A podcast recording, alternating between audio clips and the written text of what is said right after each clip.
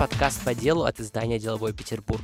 Здесь мы вместе с приглашенными экспертами смотрим на подкаст-индустрию как на бизнес. Есть ли в этой сфере деньги, кто зарабатывает на ваших прослушиваниях и как превратить свое увлечение в стартап.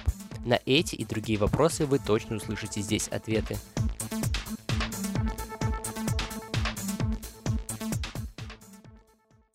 У микрофона Сергей Колесников. Сегодня у меня в гостях Марина Шиняева, один из создателей студии «Спорткастерная». Возможно, вы могли слышать их по таким работам, как «Горы без вершин» или «Говорит беговая Москва». Марина, привет. Привет, привет. Рад тебя слышать. Наш сегодняшний разговор коснется темы нишевых подкастах, о том, популярно ли это в условиях сегодняшнего рынка, как в такие проекты привести аудиторию и почему это должно заинтересовать рекламодателей. Но прежде давай, наверное, ты расскажешь побольше о студии «Спорткастерная», чем вы занимаетесь, какие проекты вы выпускаете работе? Спорткастерная существует почти два года. Правда, первый год она не была под этим названием, а, так как изначально это был просто отдел подкастов в коммуникационном агентстве, в котором я работала. Вот это было агентство моего ну, вот сейчас партнера по спорткастерной Андрея Барышникова. А, у нас были а, клиенты из а, мира спорта. Мы с ними работали в основном ну, по коммуникациям, SMM, соцсети, вот это все. И плюс мы запустили, соответственно, год назад, нет, получается, два года. Я уже запуталась, у нас 23-й будет, да, два года. Мы запустили отдел подкастов,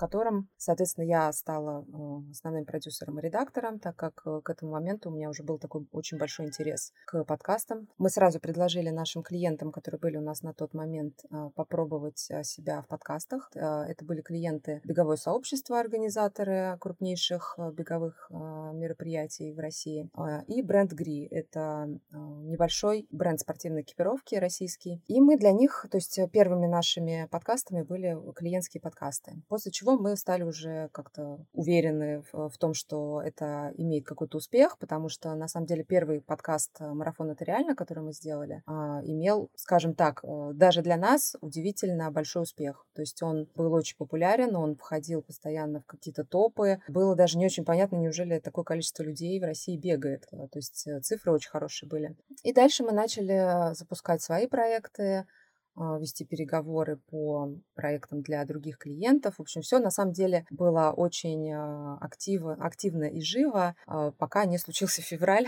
Я не знаю, может быть, ты планировал позже об этом поговорить, но просто это очень, очень серьезный такой знаковый поворот а, получился. Дело в том, что агентство, в котором мы были просто отделом подкастов, а, было вынуждено закрыться а, в силу очень многих причин. В общем, в мае агентство закрылось, и мы вот с Андреем решили, что мы будем пытаться сохранить нашу спорткастерную уже отдельно, как отдельный проект, отдельную студию. Сейчас, на самом деле, мне даже сложно сказать, Почему мы настолько сильно верим в эту историю с подкастами? А, потому что, ну, честно говоря, все вокруг говорило о том, что а, это какое-то безумие, нужно это все заканчивать и заниматься чем-то более стабильным, более а, реалистичным. Но вместо этого ну, как бы весной, получается, у нас все договоренности, все клиенты, все, все ушли, потому что, ну, как работает, опять же, возвращаясь к теме нишевых подкастов, как это работало у нас? Я не знаю, как в других студиях, и, кстати, много ли у нас вообще нишевых студий, мне кажется, их почти нет в России. Ну да, да, и, и действительно очень мало, которые занимаются именно вот такими узконаправленными. Ну да, и у нас это работало как? То есть у нас э, спорт, в основном мы начинали с бега, потому что у нас у всех, ну, у многих, во-первых, спортивный бэкграунд, у меня спортивного бэкграунда нет, но я очень долго работала а, как журналист и редактор в спортивном медиа.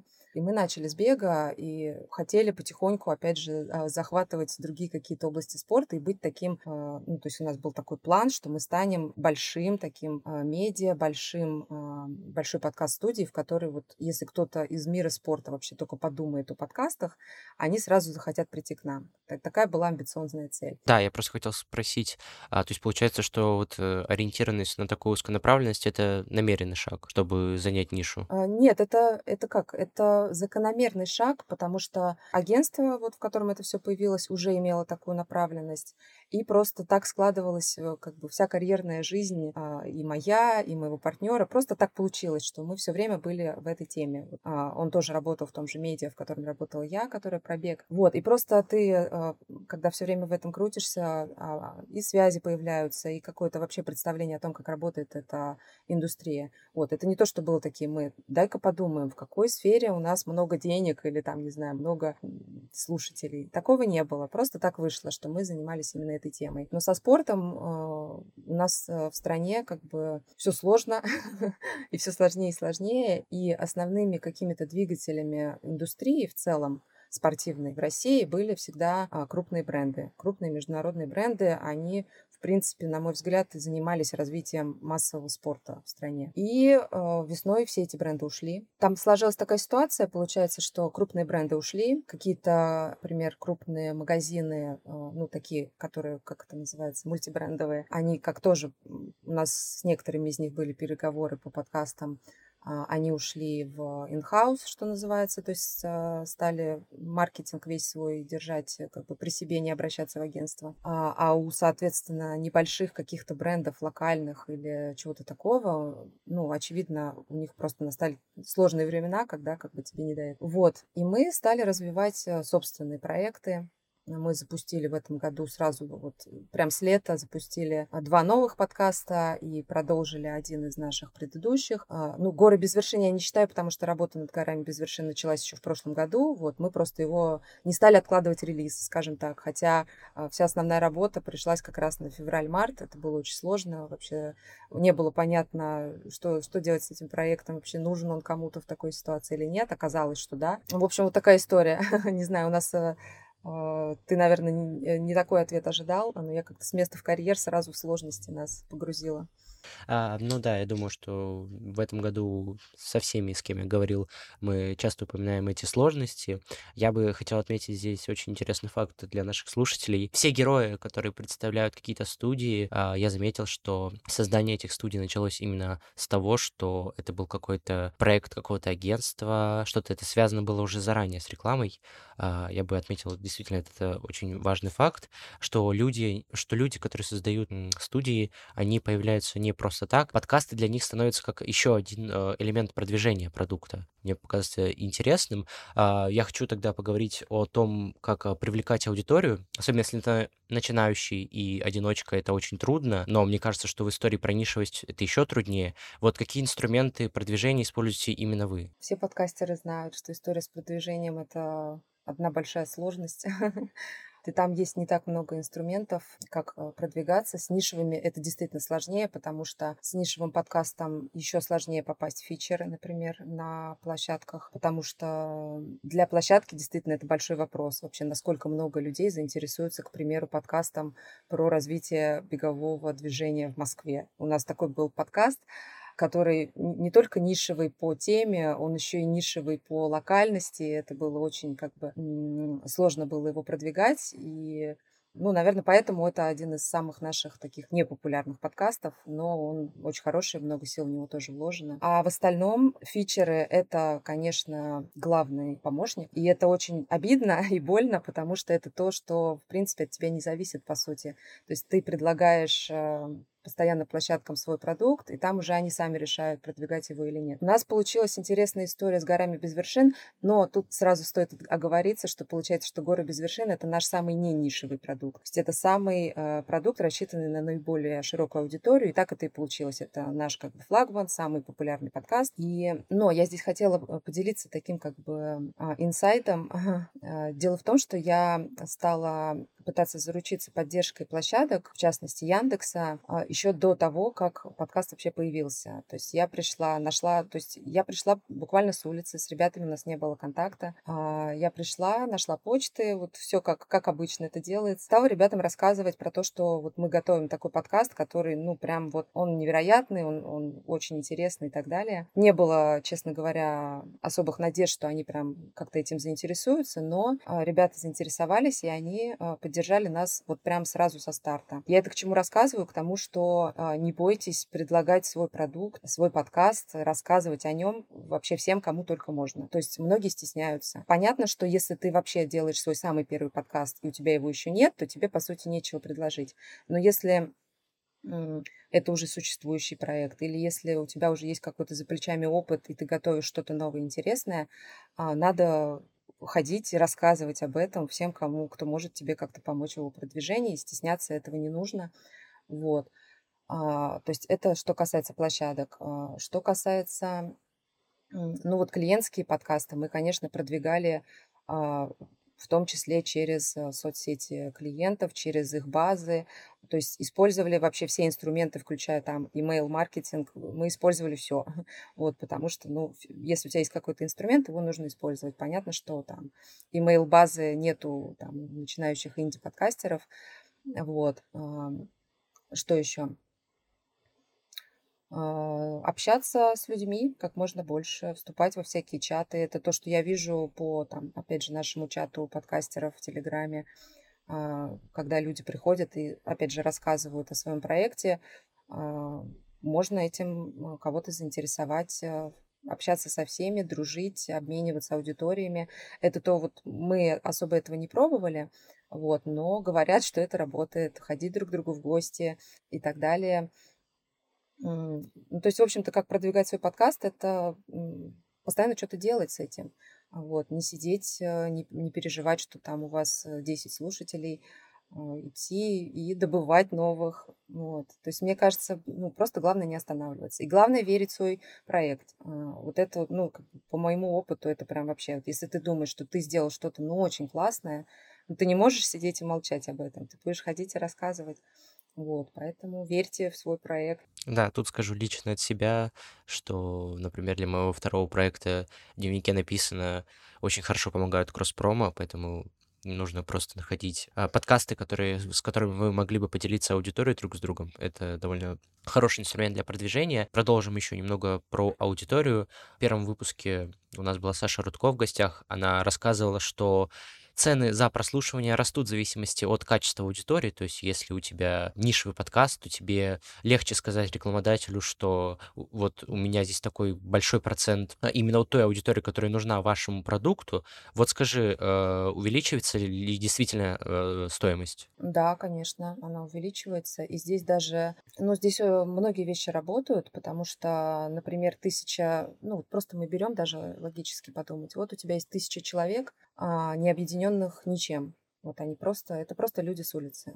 Может быть, ты можешь э, как бы продать им что-то, но если у тебя это, ты продаешь, например, конкретно, ну, условно, кроссовки, да, возьмем, и это тысяча людей, которым совершенно точно нужны кроссовки, то это качество аудитории, ну, совершенно другое. Поэтому, ну, без цифр, конечно, это так и есть. И причем, чем более например, а, дорогостоящий спорт, вид спорта. Вот, ну, например, бег – это достаточно такой доступный вид спорта, а, к примеру, там, не знаю, ну, вот какой-нибудь триатлон, да, где э, супердорогие велосипеды, дорогущая экипировка и так далее, и у тебя будет аудитория э, людей, которые занимаются триатлоном, ну, это вот, ну, совсем другое. Несмотря на то, что их будет намного меньше, а, и брендов, которые, например, этим занимаются, их тоже меньше. Но именно вот этот ваш матч, что у нас есть люди конкретно для вас, это, конечно же, повышает э, стоимость э, рекламы и вообще, ну, то есть, да, конечно, нишевость добавляет стоимость, это точно.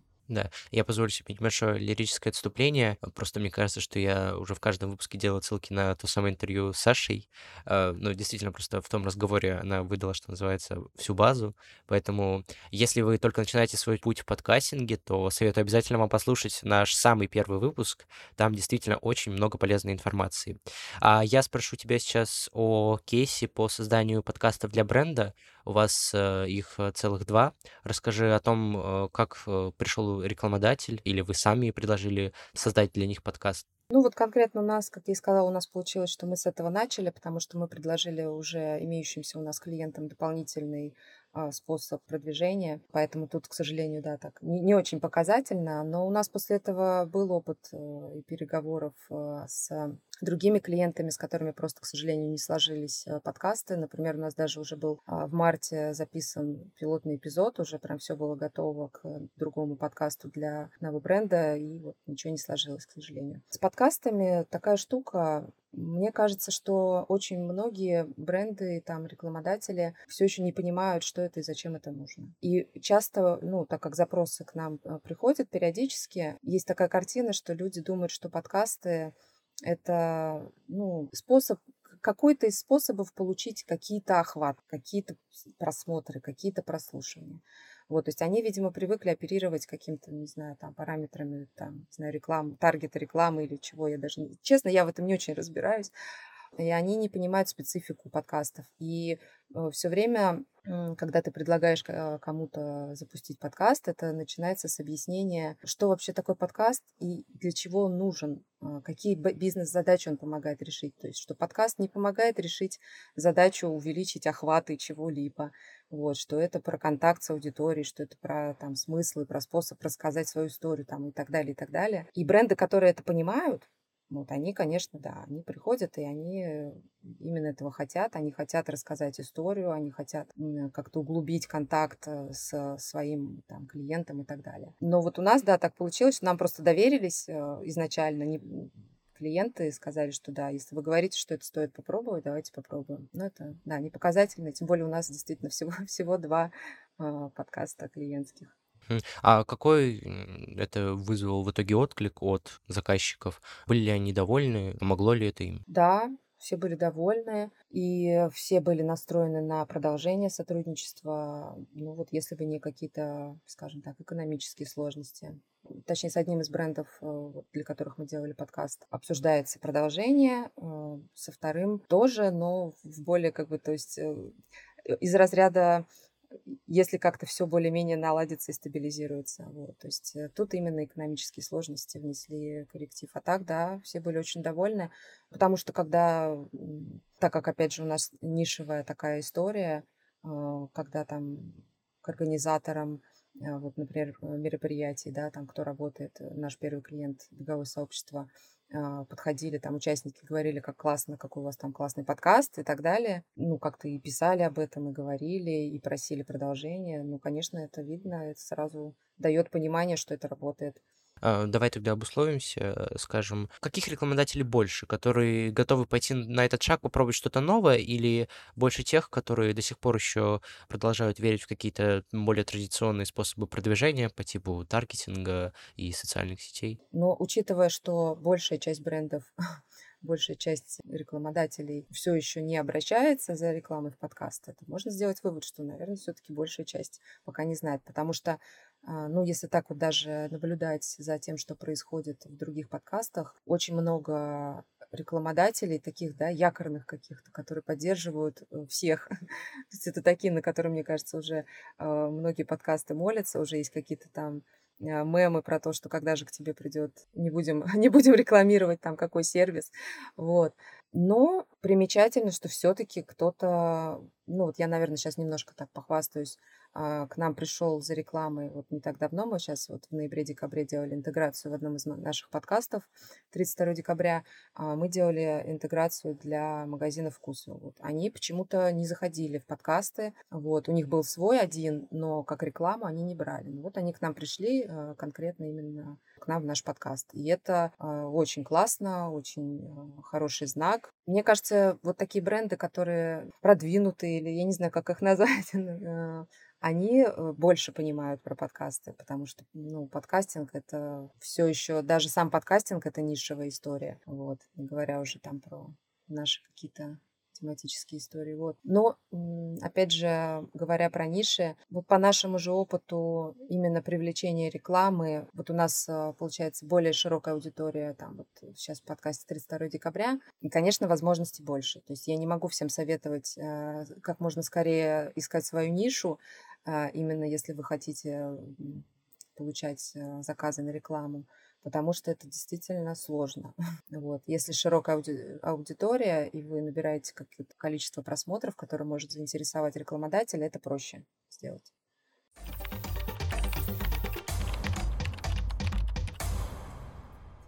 Давай теперь поговорим о вашем флагманском подкасте чуть подробнее «Горы без вершин». Если кто-то не знает, это нарративный подкаст, в котором рассказывается история девушки, которая отправилась покорять плато Путарана, и весь рассказ построен на дневниках этой самой девушки.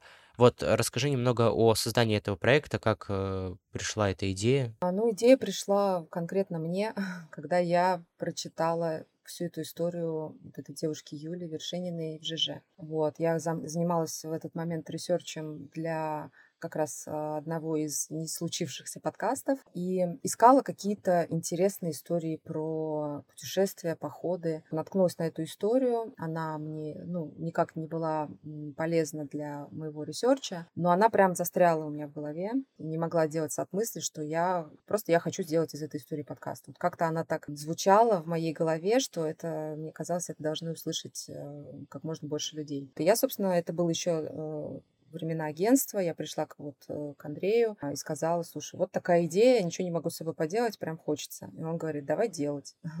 Вот, и мы стали делать. Я связалась, естественно, с этой девушкой, потому что без ее разрешения делать что-либо было нельзя. Она как-то так без энтузиазма сказала «да». И мы сделали этот подкаст. Это получается такой, ну, вот первый, в принципе, пока что единственный опыт такого сложного художественно-документального подкаста у нас получился хорошо благодаря всей команде, благодаря голосам, благодаря звукорежиссеру нашему Саше Архипову. То есть как бы все сложилось здесь, в этой истории истории просто. А вот насколько такие проекты окупаемы? Потому что я не ошибусь, если скажу, что этот проект потребовал наверняка немало сил и средств на продакшн. Насколько он окупаем? Или это просто так, такая возможность а, поиграть мускулами, показать, что на что способна студия? Ну да, так как у нас, э, как все слушатели могли бы заметить, нету рекламы в этом подкасте в «Горах без вершин», а, соответственно, он пока и не окупился. Но а, мы готовим второй сезон, и мы, ну, у нас большие планы вообще на этот подкаст. Первый сезон, он, ну, мы в принципе не планировали там даже продавать рекламу, мы и не пытались. Мы хотели сделать именно, показать, да, на что, что мы можем, что нам интересно, вот, что мы можем сделать э, если кого-то заинтересует из рекламодателей что-то похожее для них или продолжить. То есть это именно такая, ну, такой подкаст, не знаю, как сказать, витрина наших действительно возможностей. Но мы хотим продолжать. Э, второй сезон точно будет. Над ним работа идет прям полным ходом. Вот, так что если кто-то ждал А можешь, пожалуйста, рассказать поподробнее, чему он будет посвящен? Это будет э, снова одиночное путешествие, еще более экстремальное, еще более сложное, еще более длительное. Но оно будет э, о другом. То есть это будет э, совсем другая история. Героиня с совсем другим бэкграундом. Да, там тоже будет снова героиня, снова девушка, которая в одиночку прошла невероятное а, путешествие. Там будет больше голосов, больше каких-то этнических. Если в первом сезоне мы погружались во внутренний мир э, героини по большей части, то здесь будут, ну, будет немножко с другой стороны раскрыта история одиночного путешествия. Второй сезон, а дальше посмотрим. Нашел ли проект какой-то отклик у рекламодателей? Ну, заинтересовал ли он э, действительно? Планы показать, на что способна студия, сыграли ли они? Ой, пока, честно говоря, сложно сказать. Ну, безусловно, как витрина этот проект работает хорошо, потому что, в принципе, а, о нас все узнали именно благодаря этому а, подкасту. То есть мы вышли за границы какой-то своей ниши. А, рекламодатели безусловно, заинтересованы, но там дальше всякие разные нюансы о которых я, наверное, не буду говорить. То есть глобально интерес этого вызвало, в том числе у рекламодателей. Но дальше есть сложности с этим, скажем так. То есть именно сложности с тем, что ну, это нестандартный проект, а, короткий сезон, а, такая у нас э, вот эта подача, как Netflix, выложить сразу все серии там и так далее. Ну, в общем, много есть всяких нюансов. То есть это не подкаст, в который ты удобно приходишь, покупаешь рекламу, там, не знаю, на 20 выпусков вперед и вот, то есть тут есть нюансы. Плюс, да, действительно, продакшн не дешевый, вот, и, соответственно, реклама в таком подкасте тоже стоит недешево. Вот. Поэтому есть, есть сложности. Но мы посмотрим. Весной посмотрим, если подкаст выйдет и у него будет рекламодатель. то значит все получилось. Да, здесь я хочу сказать о том, что действительно создание таких проектов — это хороший способ а, продвижения для студий, чтобы рассказать э, о себе и как-то привлечь дополнительное внимание именно вот такими большими проектами. А, ну и последний вопрос, он традиционный, о прогнозах, тенденциях. Вот расскажи, что удалось отметить тебе на российском рынке в этом году, и, может быть, э, у тебя есть какое-то видение о том, что может быть э, дальше, как будет развиваться? Много противоречивых мыслей на этот счет, потому что, с одной стороны, вот эта усиляющаяся изоляция российского рынка в целом и рынка подкастинга, трудности внутри страны с, там, с цензурой и всем остальным. Понятно, что все это сильно усложняет вообще работу для всех. Вместе с тем, как будто бы у людей усиливается как-то потребность а, в том, чтобы и высказываться, и в том, чтобы слышать разные мнения. То есть тут много каких-то абсолютно противоречивых вещей. Я знаю, что, например, в США, на рынке США, как раз-таки по поводу нишевости сейчас идет очень такой процесс образования как раз вот этих ниш в подкастинге, что это тенденция там ближайших лет. У нас, э, конечно, я этого не вижу, потому что у нас такое ощущение, что, ну, к сожалению, из-за вот всех вот этих вот э, причин рынок еще долго не придет к такому уровню, э, чтобы там как-то все начало развиваться. То есть нам сначала нужно набрать этот объем э, подкастов и потом уже как-то нишеваться. Из того, что я еще заметила, мне кажется, люди, ну, во-первых, э, вот эта тенденция, что многие там и студии, и какие-то заметные э, подкастеры уехали в этом году. Э, есть ощущение, что как будто бы очень много контента про иммиграцию, э, про там, то, как устроиться на новом месте, про карьеру и так далее. Мне кажется, это такая немножечко ложная тенденция, основанная на том, что действительно просто большая часть именно производителей контента в подкастинге ну, так, так случилось, что, как не знаю, на передовой оказались. Вот. Э. А мне кажется, что дальше как-то люди внутри страны будут э, пытаться как-то проявить себя и какой-то свой голос не знаю, в общем, мне так это как-то размышления меня заводят куда-то. Ну, то есть, мне кажется, внутри страны это все равно тоже будет развиваться, просто немного иначе, просто с там, оглядкой на законы. Но люди совершенно точно, мне кажется, будут пытаться сказать что-то этому миру. Да, я тоже, пожалуй, прокомментирую а, твой ответ э, насчет э, вот этого разделения на нишевость. Мне кажется, что после того, как мы все-таки восстановимся, рано или поздно, я думаю, что это все-таки произойдет, но э, мы тоже должны уйти в нишевость, э, поскольку это, мне кажется, такая естественность эволюции э, в целом медиа, потому что это то же самое было с э, печатными изданиями, с интернет-изданиями, когда очень большая конкуренция, тебе нужно как-то выделяться и уходить в какие-то новые ниши, привлекать тем самым внимание. Если говорить о будущем, то тут, наверное, уже просто нужно дождаться и посмотреть, а, что подготовить нам в следующий год, и именно отталкиваться от этого, о том, о чем мы будем говорить уже в будущем. Потому что, да, наверное, год назад мы и не могли представить о том, что будет, будет интересно слушать о том, какую психологическую помощь сейчас получить, или о том, как устроиться на новом месте, как все это пережить. Поэтому это трудно предугадать. Надеюсь, будут более позитивные поводы.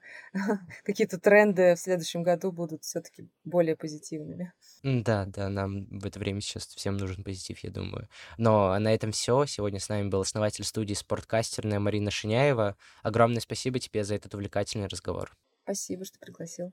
А с вами был Сергей Колесников и подкаст по делу от издания «Деловой Петербург». Мы услышимся с вами через пару недель, а пока обязательно подписывайтесь на всех доступных платформах, оставляйте комментарии и оценки на Apple и делитесь выпусками с друзьями. До скорого!